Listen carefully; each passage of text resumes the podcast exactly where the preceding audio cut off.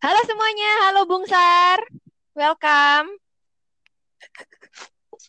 Halo. Halo. Halo. Halo. Halo. Wah, semangat sekali nih.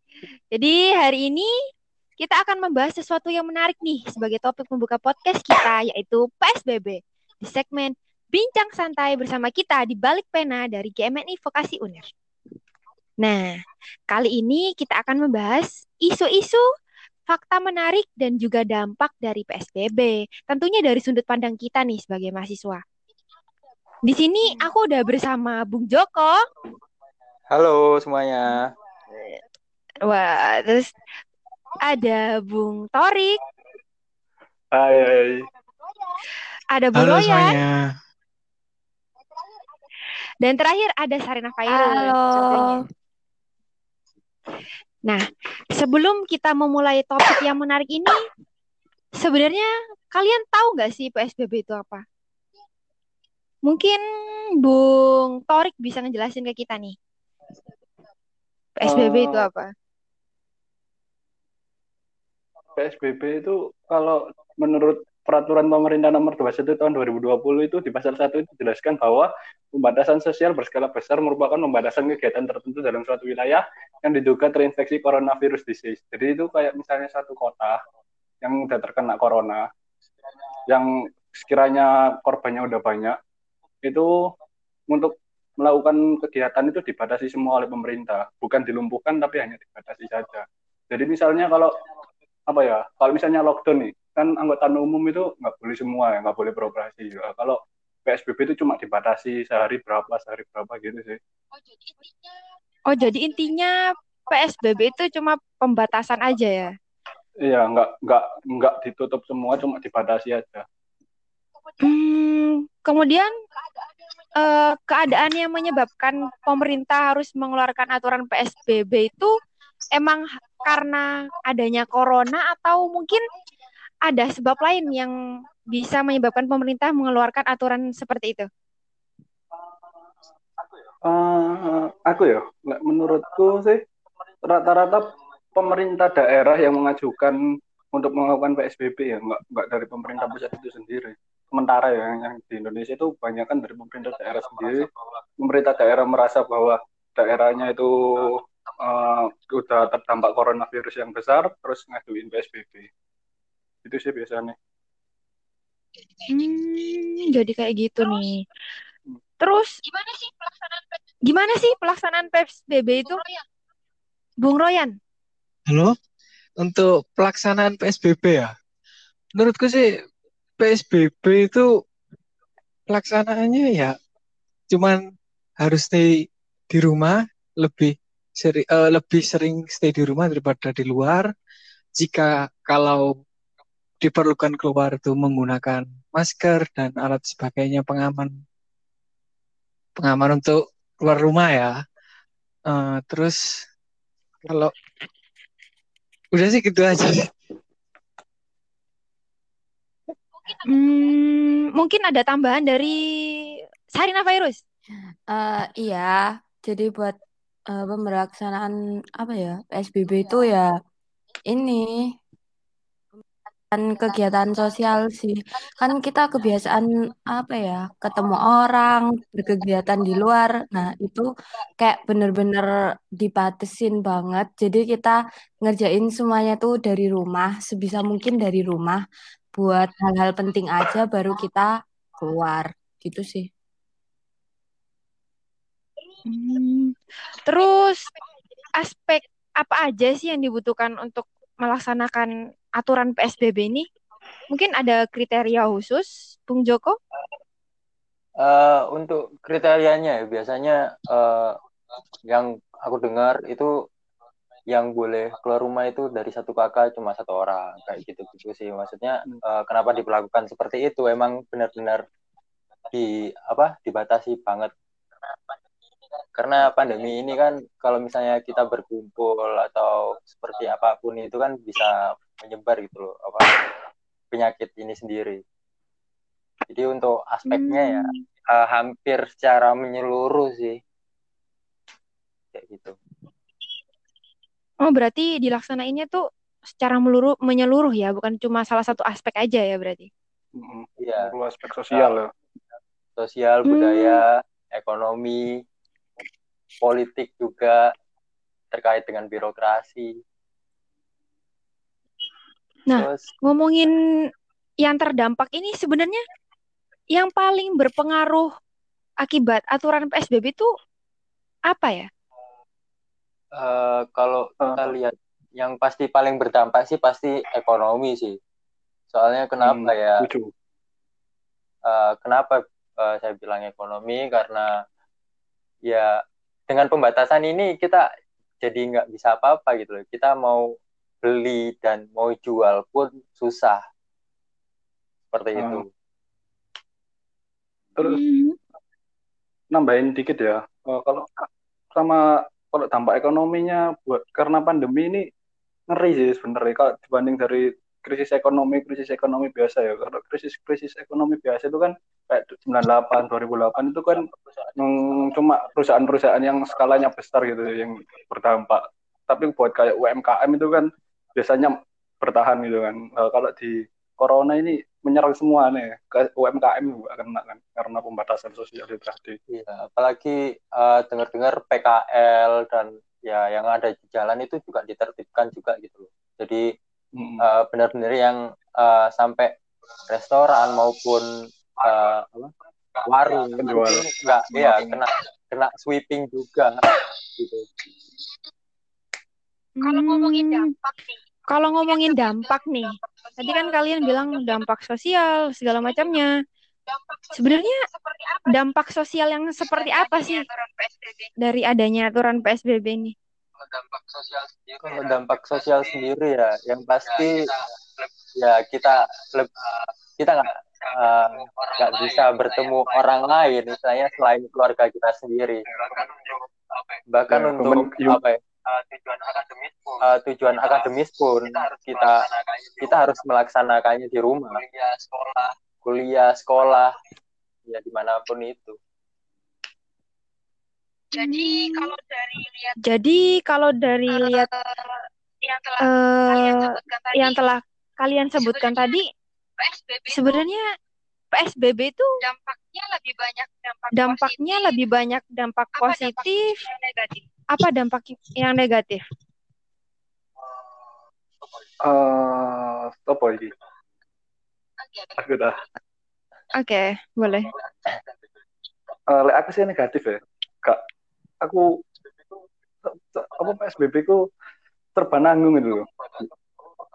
Kamu bata, apa kayak batasi pembatasan sosial itu nanggung banget. Jadi kayak misalnya kamu nggak kamu nggak boleh berkunjung lebih dari jam 7 malam. Ya kan virus kan nggak selalu nularnya malam-malam gitu kan. Kan siang kan juga bisa nular virus juga. Jadi kan kurang efektif gitu peraturannya. Terus orang keluar itu maksimal 4 sampai 5 orang. Kan ada kemungkinan juga 4 sampai 5 orang itu yang kena corona itu kan juga ada. Jadi menurutku peraturannya itu serba nanggung itu. Jadi Eh. nggak efektif sih. Mau nambahin juga ya Kalau masalah menurut yang lain. Hmm. Oh ya, mau menambahkan dikit ya masalah negatif. Eh, menurutku PSBB ini juga apa ya? eh, masih berkut- eh, birokratis gitu. Jadi misalnya ya ada bantuan sosial, itu itu ruwet di penyebaran. birokrasinya, jadi nggak bisa iya nggak nggak nggak bisa sampai gitu ke masyarakat luas. Jadi kayak misalnya PSBB ini sendiri ya, kenapa nggak dilaksanakan secara nasional? Kenapa harus per daerah dulu mengajukan ke pemerintah pusat? Menurutku itu sih harus ada deregulasi sih apa dari eh, penanganan ini sendiri. Ya benar yang dikatakan Bung Torik tadi, nanggung banget gitu. Boleh mendapatkan sedikit ya. Untuk PSBB ini kalau dari aku pribadi sekira mungkin negatif sih kalau boleh nilai itu soalnya apa? Eh, seperti diomongin oleh sebelumnya Bung Torik dari krisis ekonomi itu sangat memukul bagi rakyat-rakyat yang kecil atau mungkin di bagi orang-orang kaya yang banyak uangnya bisa menabung hingga 10 tahun atau 20 tahun ke depan dia mungkin baik-baik aja dengan pandemi, pandemi seperti ini tapi bakal memukul ke rakyat-rakyat ekonomi dan ada salahnya pemerintah juga untuk um, kurangnya pengetahuan ke masyarakat. Kalau yang sependek, ya maksudnya saya juga baca-baca dari dokter Tirta atau yang lain itu katanya sosialis uh, penyebaran virus ini ter apa lebih meng, lebih rentan terhadap orang-orang yang lansia dan balita yang mempunyai imunnya lebih rendah gitu. Nah, kalau misalnya kalau kita di lockdown semua, ya mungkin uh, harus adanya uh, apa bantuan sosial sih yang menyeluruh dan harusnya cepat. Karena pandemi ini kalau misalnya dibiarin lama-lama dan masyarakat juga makin bingung mau memberi makan apa kepada anak-anaknya ya sudah ya yang bakal terjadi yang tidak tidak seperti pencurian atau yang lain-lain seperti itu.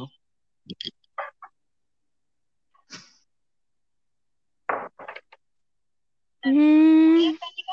Nah, kalian tadi kan udah bilang beberapa dampak negatifnya nih.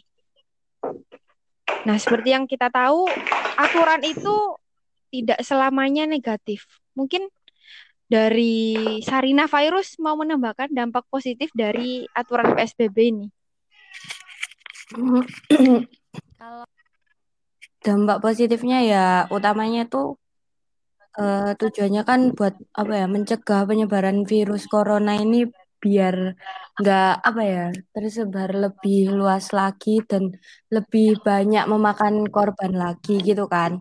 Itu sih pasti positifnya dan apa ya dari rumah kita ya lebih dekat sama keluarga yang biasanya mungkin uh, kita bertemu cuma malam sebelum tidur dan pagi belum berangkat beraktivitas gitu sih.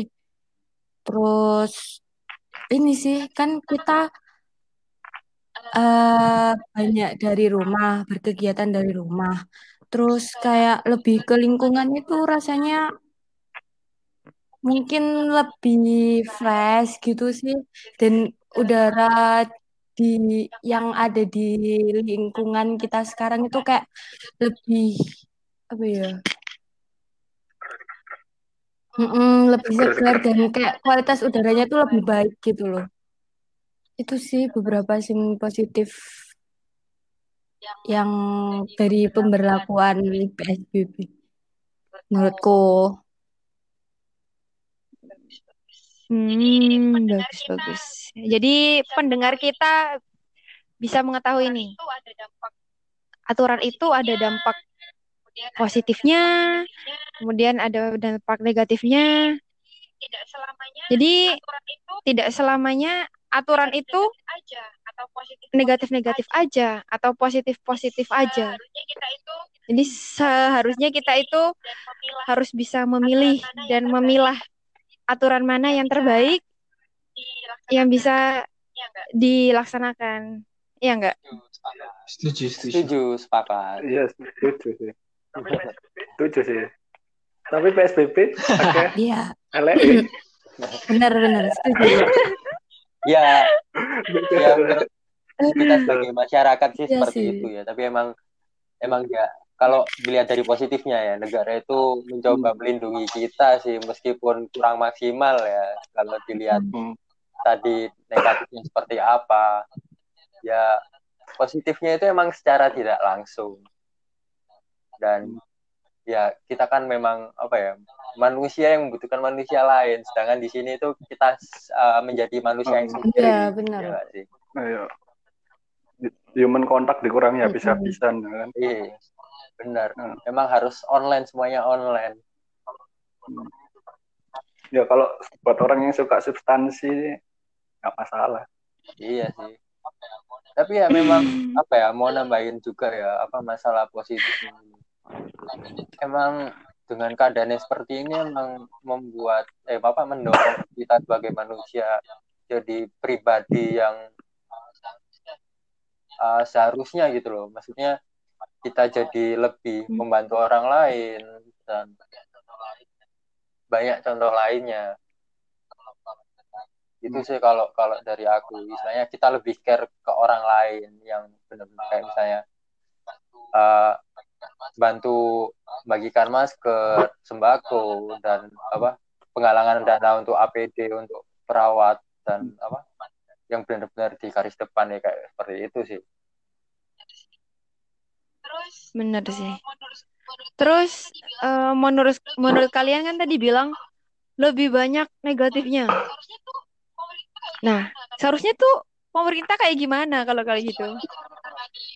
Terus gimana cara menangani virus corona ini kalau nggak PSBB? menurutku ya menurutku pemerintah itu suka ngambil yang penuh resiko kayak contohnya apa ya Dek?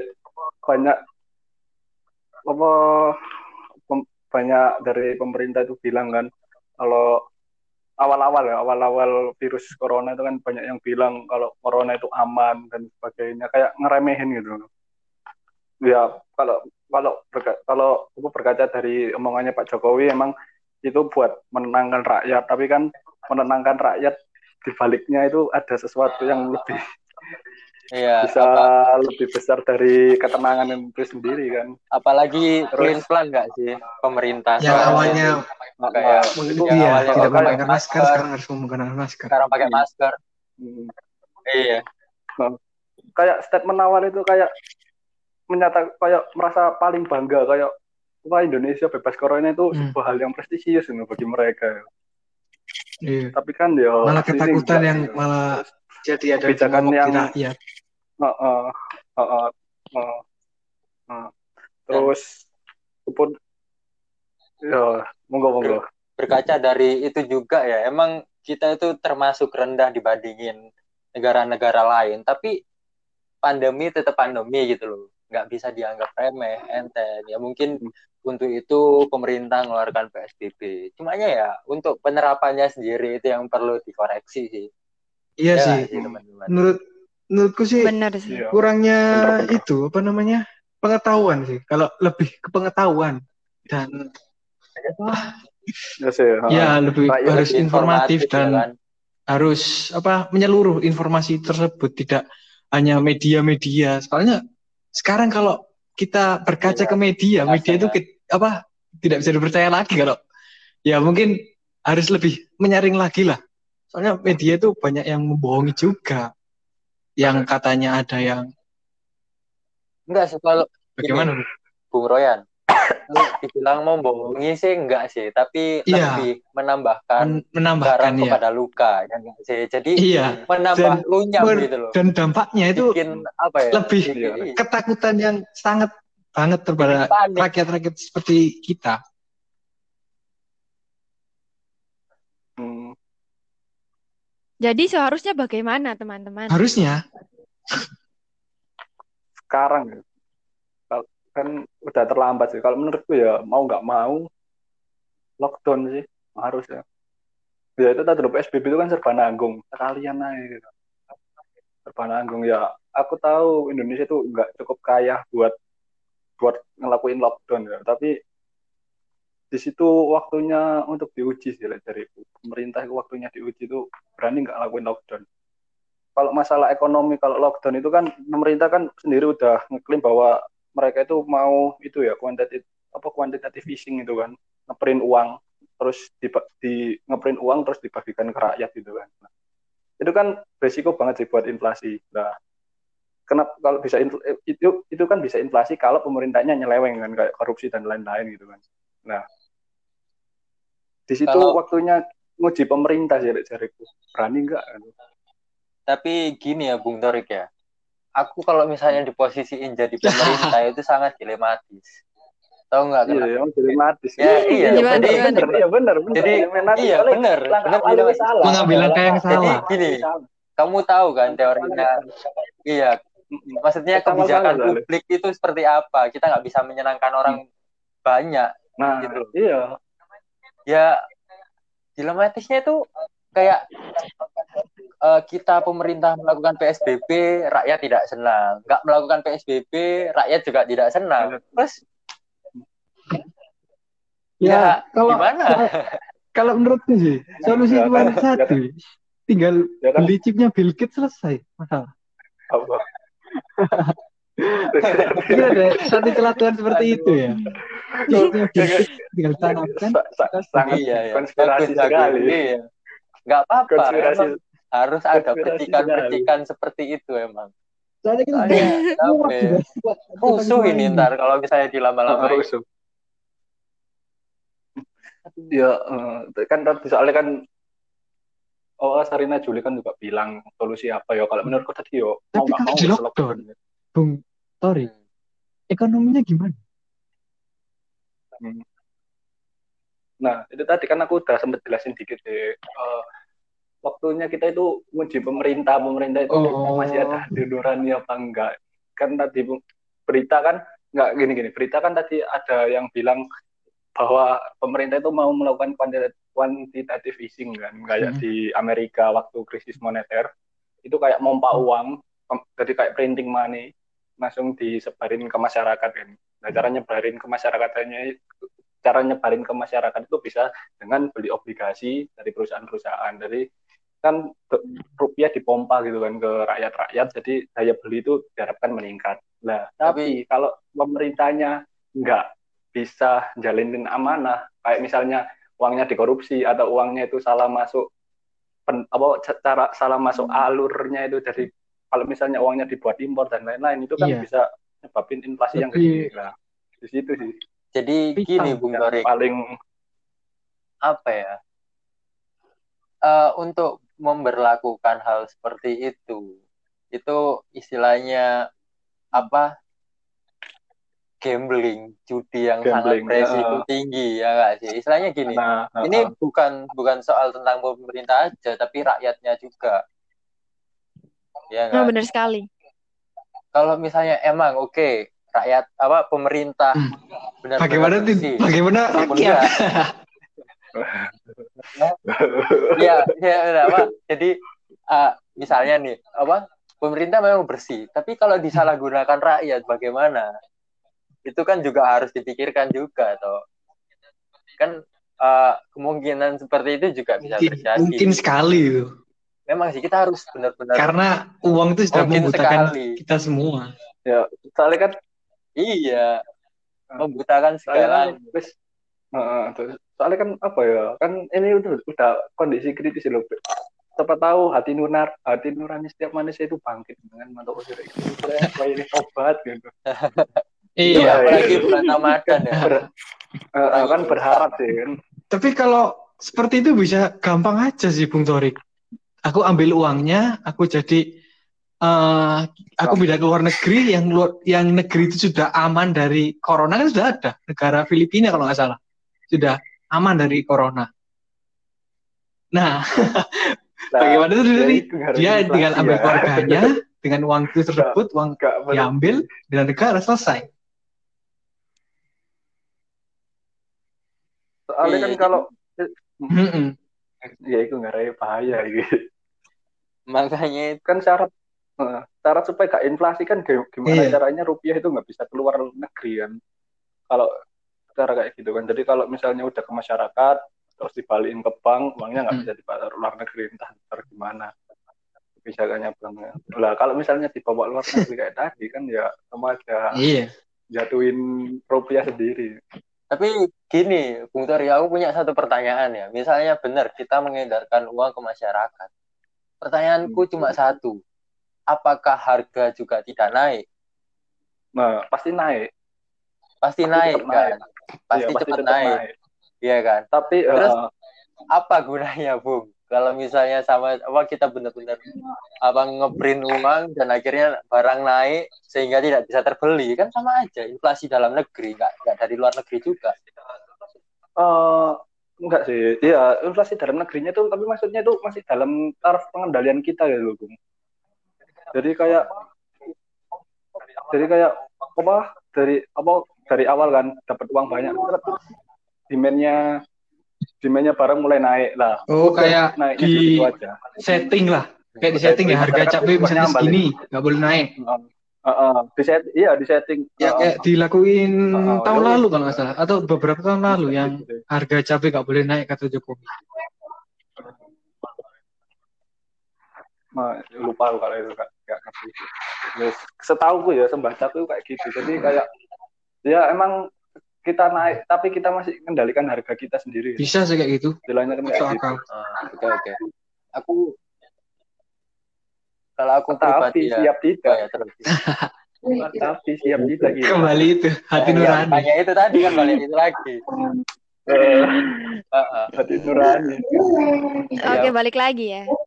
Ah, nambahin sedikit ya apa? Kalau solusi ya dari aku pribadi ya itu cuma satu tok. Oke? Solusinya cuma bersabar. Mumpung kita pulang. Kenapa, Bung?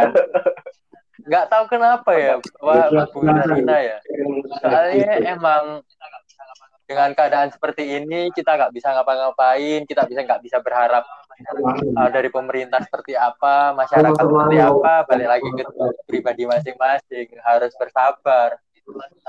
Sehingga ini selesai kita bisa beraktivitas seperti semula. Udah gitu aja sih. Emang ini kayak gini sih. Kalau aku analoginya itu kita harus bersabar ya kan? Ini memang bencana untuk kita. Kita terima. Bukan kita menyalahkan yang lain. Gitu aja sih singkatnya. Kayak ustad ya. Subhanallah. Oke, oke. Coba Jadi saya tak Allah. cekal lagi. Ya lanjut Tapi Lanjut dulu aja. oke lanjut ya. Lanjut lanjut Tapi em, dari aturan PSBB ini apa yang bisa kita lakuin sebagai mahasiswa? Sarina Virus. Oh, disconnect Sarena virus kayak. Tadi bilang nggak bisa. Hmm, ya udah. Gimana teman-teman? Mungkin dari Bung Joko. Apa yang bisa dilakukan mahasiswa? Oh iya. Eh, Royan Tadi dulu lah, pertanyaannya karena aku dulu? Boleh diulang? masih statement kan Soalnya saya lupa.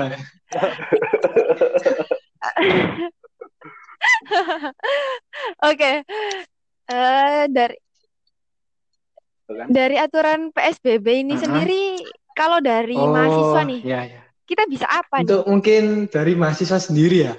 Mungkin kalau positifnya kita buat galang dana atau gimana galang dana untuk masyarakat masyarakat di luar yang di garda terdepan baik itu tenaga medis atau gojek-gojek yang yang lainnya itulah. Lalu kita bisa memberikan informasi tentang bagaimana sih COVID ini kita mengenalkan COVID seperti apa terus COVID ini nyerangnya itu gimana, penyebarannya gimana. Harus memberi literatur sih, kalau lebih tepatnya itu kita sebagai mahasiswa. Karena kita sudah punya media yuk, media pribadi seperti Instagram atau yang lain. Ya mungkin jangan cuman fit-fit dengan foto-foto kalian sendiri ya. Bisa kita gunakan untuk COVID ini sendiri, biar untuk masyarakat tahu gimana sih COVID ini. Soalnya ma eh, masyarakat ini cuma tahu COVID ini berbahaya dan bagaimana dan bagaimana dan bagaimana. Nah, akhirnya itu menjadi ketakutan yang sangat dan akhirnya orang-orang tambah tambah gila dengan ketakutan tersebut. Sepakat. Kita tambah gila sih. tambah gila deh kayaknya Beri literatur seperti ini, iya beri kita juga paham. kan. Buktinya abang-abang Gojek setiap hari ya, alhamdulillah masih banyak yang masih eh mangkal, masih itu ya banyak kan. Sehat. berpengalaman ya Ber- Bener. So- Soalnya apa ya? Menurut tak well, menurutku yang tak lihat ya. Itu corona itu meninggal orang yang meninggal karena Iya, corona betul. itu rata-rata Betul sekali. ada penyakit lain. Ada penyakit lain, nah. Banget, Misalnya ya, kamu punya asma, terus kamu kena corona. apa kor, kayak istilahnya kayak Ya. asmanya itu di-upgrade ke next level. Mungkin kamu meninggal karena itu. Kebanyakan tuh gitu sih kayak diabetes juga apa-apa. Jadi hampir sama kayak HIV cuman lo ya Eh, iya, sejenis kayak gitulah sejenis Eh, kayak HIV coba coba. Apa Bung Jadi Joko dulu deh. oh ya jadi gini sih apa kalau aku tapi nggak tahu oh, lagi mahasiswa ya oke Eh, aku ya kalau bisa ngomong sih tuntutan ya. Tuntutan untuk jadi leb- apa sosok manusia yang lebih produktif. Ya benar kayak tadi galang dana. Ya yang sekiranya bisa membantu apalagi yang dibilang Royan tadi semakin memanas lah ya. Kita harus jadi esnya gitu loh. Iya. yang apa meredam. Ya nggak sih? Produktif dengan apa ya? Kayak misalnya bikin podcast ini. Tentunya, Bro. Hah? Tentunya, Bung. eh, iya Tambahan teman-teman ya, teman-teman pendengar semuanya di luar sana. Jadi tujuannya kita membuat post eh podcast ini tentunya sebagai media informasi sih pada kalian semua supaya kalian lebih tahu, lebih paham tentang apa yang terjadi, isu-isu yang ada yang terbaru ini. Jadi seenggaknya kita tahu dan kita tidak kosongan gitu loh. Paham Yoi. gitu. Iya, benar. tapi Nah. agak ngeremehin pisan iya sepakat Sorry, ngomong jadi ini med- media gini Menambahkan dari Bung Torik ya, Iya. Bung? Soal sekali. orang yang terjangkit penyakit lain tapi kena corona. Ya, itu barusan ini, barusan aku dapat kabar dari ayah. Ayah ngomong sendiri. Kemarin apa teman teman ah, teman ayah putus tangannya. Maksudnya eh, ada kecelakaan lah, ada kecelakaan harus diamputasi itu tangan. Setelah diamputasi, Hmm. barusan waktunya ada pandemi corona.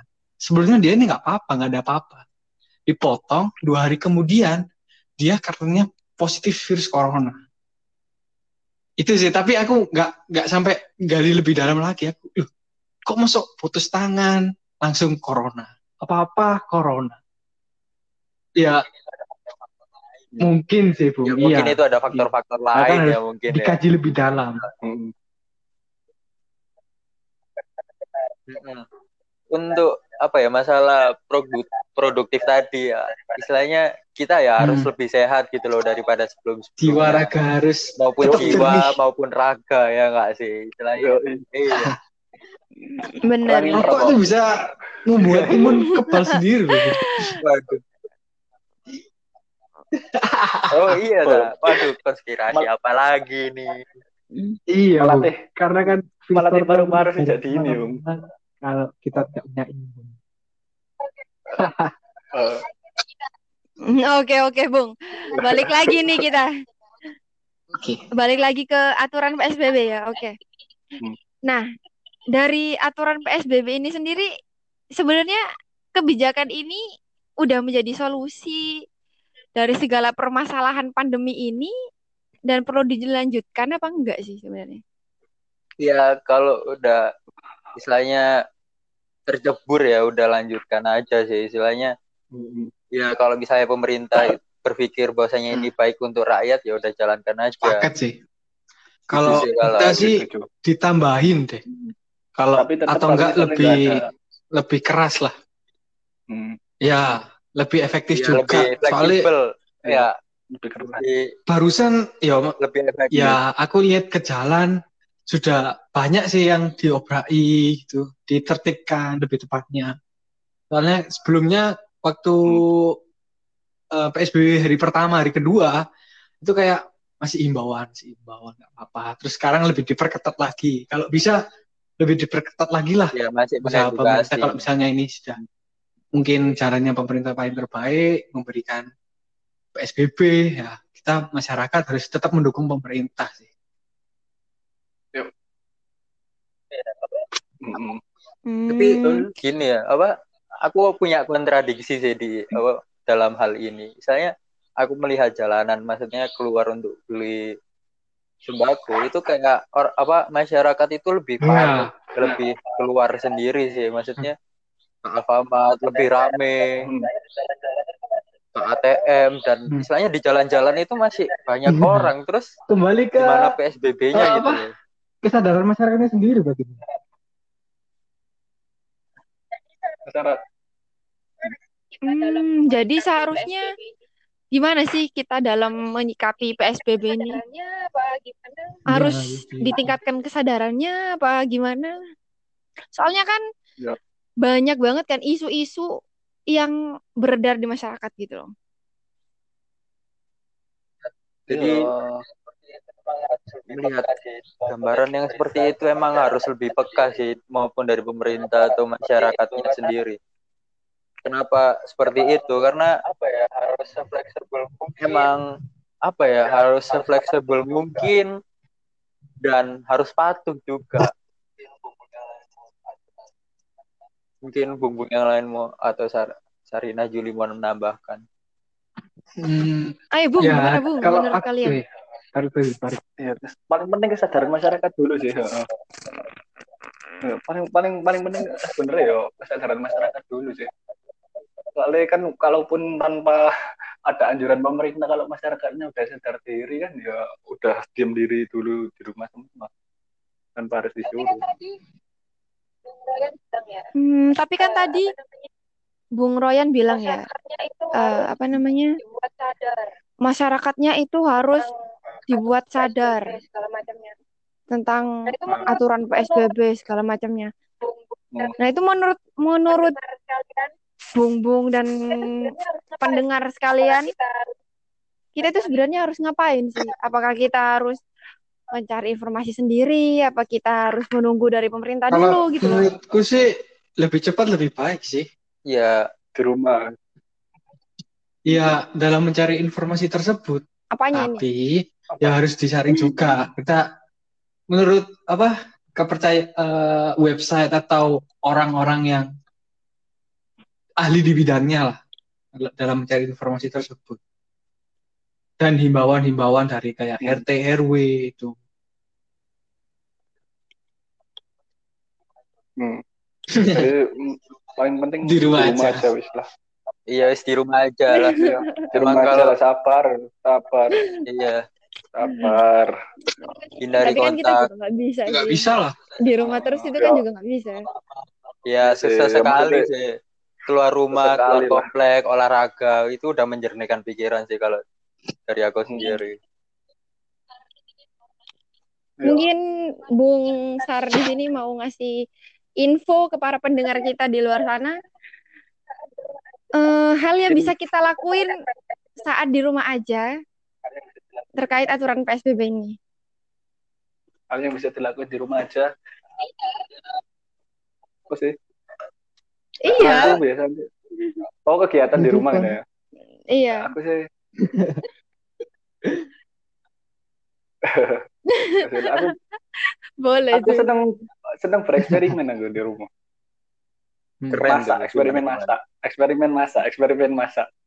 Jadi aku itu kapan hari itu gaya telur, telur ceplok karena aku bosen dengan warnanya yang ngono-ngono aja tak kayak warna makanan. Bagaimana sih? Bang? boleh. Rasa pandan. Udah aku, udah aku warnanya hijau ya, anjir, keren banget. Aku kan bosen sih delok yang itu pewarna Oh, makanannya dari sirup tak atau dari apa itu bu. Wow. Pewarna aku ya. Oh, berwarna gue, ya. Oke, oke oke oke.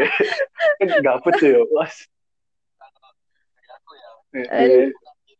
Kalau dari aku ya ya sibukkan diri aja lah kalian itu eh, di di rumah aja ya kan Ya, ya, kalau Mbak. Bung sendiri tuh ngapain sibukin dirinya tuh? eh, dirinya oh ya diriku ya Heeh. diriku sih ya membuat puisi membaca buku ya hal-hal yang membahagiakan diriku sih nonton film streaming apa aja sih misalnya yang bisa meluangkan waktu sampai ini selesai balik lagi solusi bersabar weh. Bener. Tapi tapi nih, eh di sekeliling kalian emang udah pada tahu nih PSBB itu? Wah, ngerti banget. Soalnya banget. meninggal. Wah. Soalnya tetangga aku ada yang meninggal karena covid. Jadi yo yo wis. Meneng nih ngomong. Eh yo, dari dari ini, rumah aku kan daerah Madayu kan ya. Rongkot di Surabaya. Iku kan ap- apa mana ditambah berita kemarin Bus of Sampurna di Mer daerah Mer Surabaya Bus of Sampurna. Oh iya. Itu karya karyawannya itu direhab. 400 kena itu katanya katanya sih katanya orang-orang sini 400 eh, 400 karyawannya itu kena covid nah katanya juga mayoritas karyawannya itu rumahnya deket-deket sama rumahku Iya. Wah, harus berhati-hati dong ya. cocok Oke Cocok Pak, buat para pendengar di luar Iya. sana, paham berarti Hati-hati harus sih. hati-hati ya teman-teman. Iya, hati-hati Sayangi keluarga kalian. tabu- eh, Nah, udah sama tuh tabu naik. Tapi lagi-lagi yang disebarkan ketakutan. Keras ya.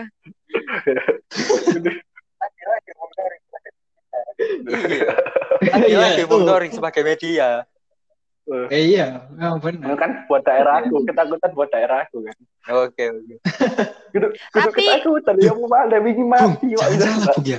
Kemarin itu ada tetanggaku eh agak minggu lalu sih minggu lalu itu keluargaku ada yang Mati. dari Gresik meninggal gara-gara covid nggak diterima di covid nggak diterima di Gresik akhirnya pulang ke Surabaya Aduh, itu. Ini itu juga Tak ini sih apa dampak sosial Iya. sih gimana gimana hmm, dengan dengan Hmm. paniknya masyarakat hal itu pasti terjadi pasti terjadi mau nggak mau mau kita apa Hmm, istilahnya bilang kalau misalnya itu tidak manusiawi atau Mm-mm. seperti apa dia itu pasti aman kan? pasti dilakukan masyarakat ya nggak sih? Tapi kan harus itu iya harus kembali lagi Eh, gitu loh. Bung bentar di lingkungan keluargaku ya di lingkungan rumah lah. Nah lalu dari gimana gimana gimana? layat dulu ya. Orang-orang ada yang layat masih an. Tapi di esok paginya ada orang sayur, tukang sayur masuk ke rumah itu. Maksudnya berjualan lah di depan rumahnya. Udah selesai tukang sayur itu pergi keliling-keliling komplek. Setelah keliling komplek, herannya orang RW dari dari apa ya orang RW daerahku langsung lari orang itu dibongoki.